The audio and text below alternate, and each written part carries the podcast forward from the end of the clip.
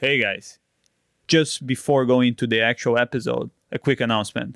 So, this episode is part of a small series that me and Mr. Jack decided to do about Airbnb, which is the most widely used platform by digital nomads to book their accommodation.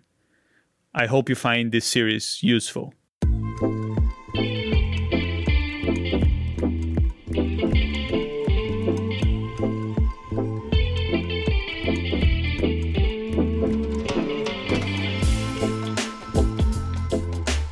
Hey, hello. Welcome to the Nomad Tactics podcast. Here we provide life optimizing tips and systems for digital nomads.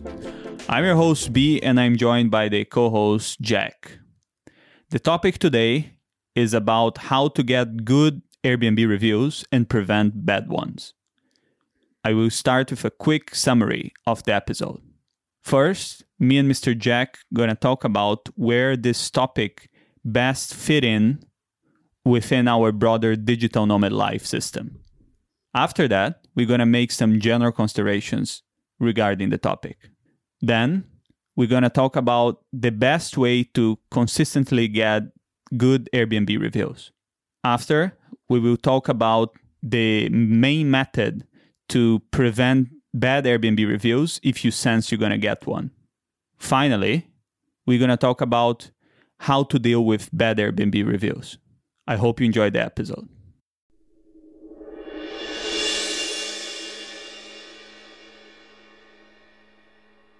So, hello, Mr. B. Hello, Jack. So, the topic of today is going to be Airbnb reviews. That's right.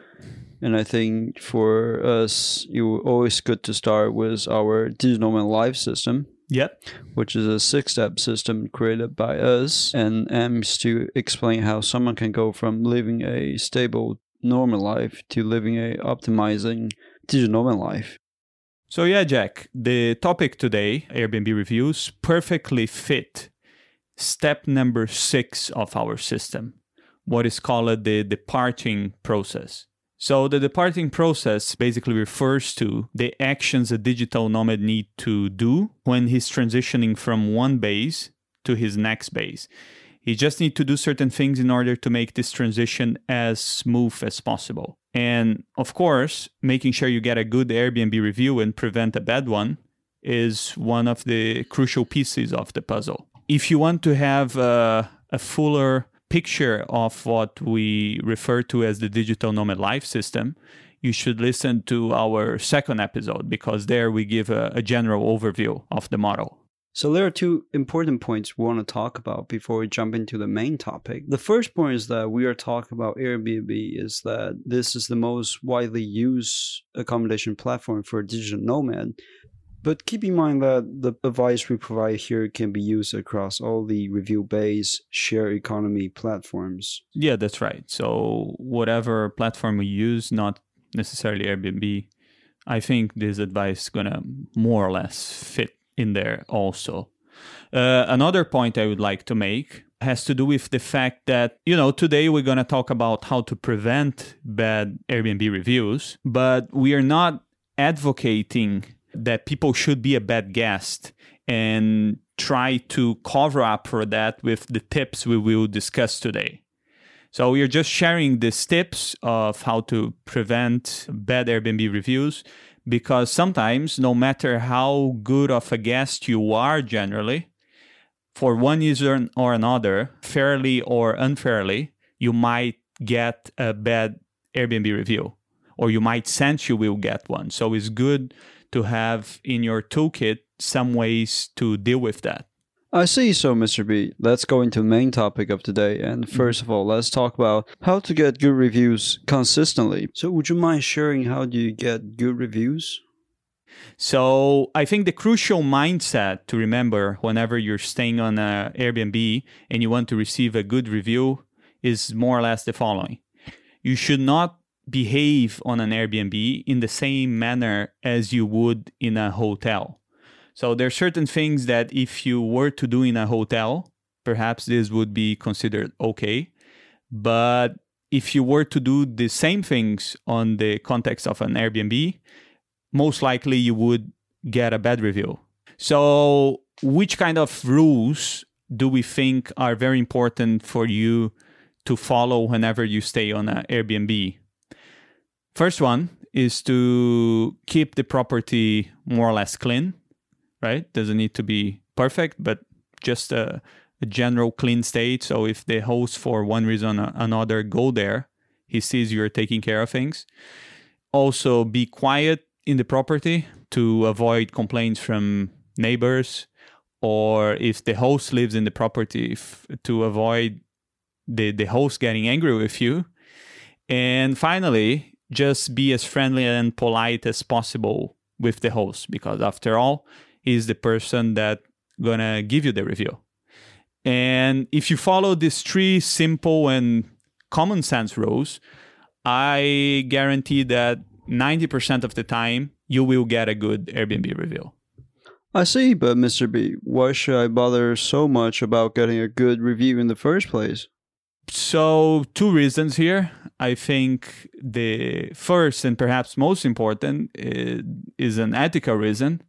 And that's basically you are staying on an Airbnb, and an Airbnb is at least sometimes someone's actual house, especially if you uh, stay in a place that the host lives.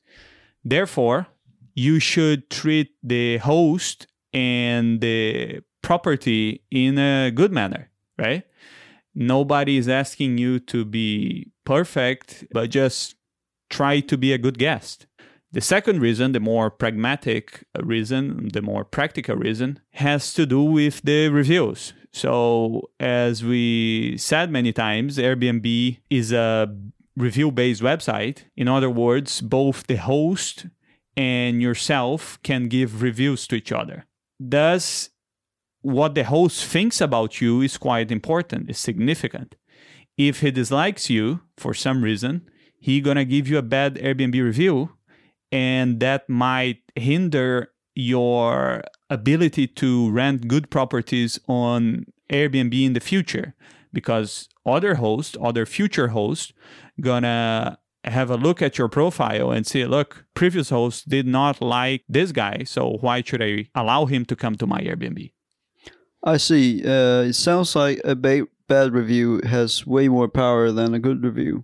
Yeah. And that's bring us to the second part of our main topic of today. Mm-hmm. How to prevent a bad Airbnb review if you sense you will get one. As we know, prevention is better than cure. And uh, but sometimes even we take all the possible precaution to do with general respect, cleanliness, and noise. Mm-hmm. Sometimes uh, we do things that upset the host. So, in that case, is there any way that we can make the situation better, like a damage control method?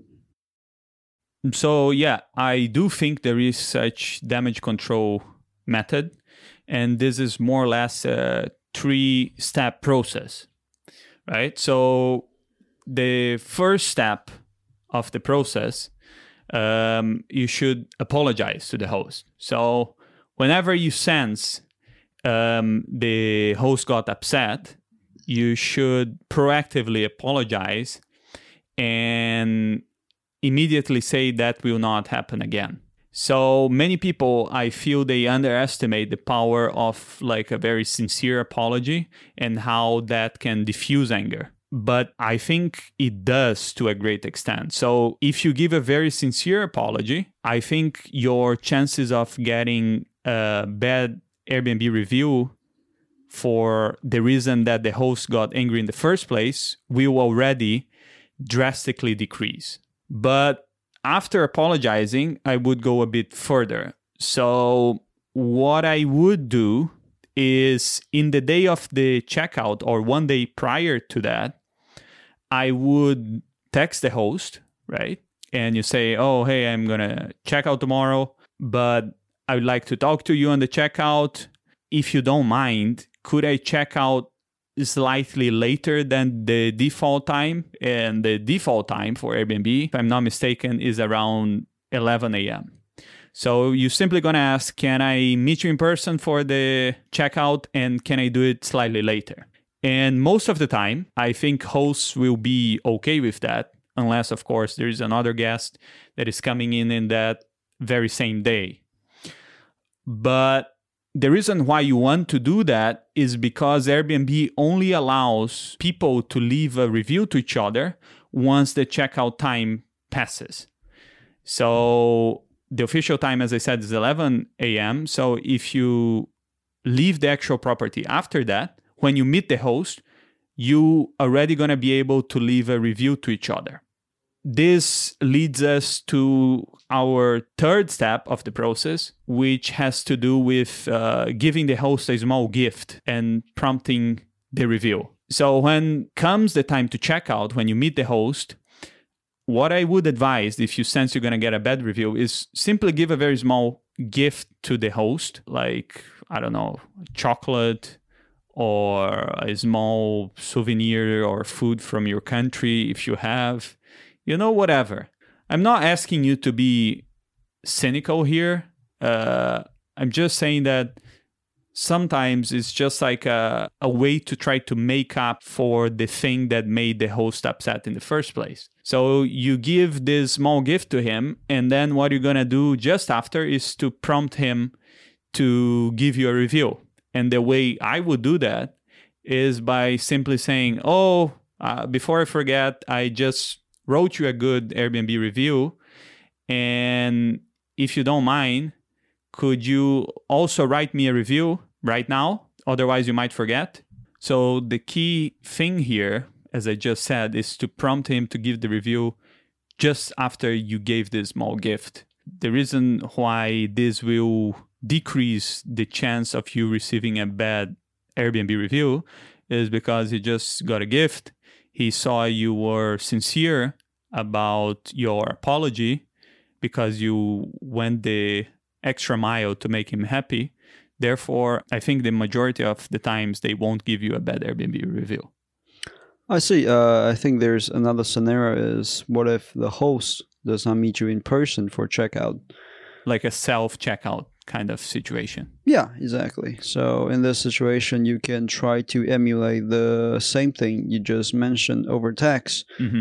Basically, uh, I would do is to message him saying you left a small gift on the Airbnb property Mhm. as a way to say thank you. Mm-hmm.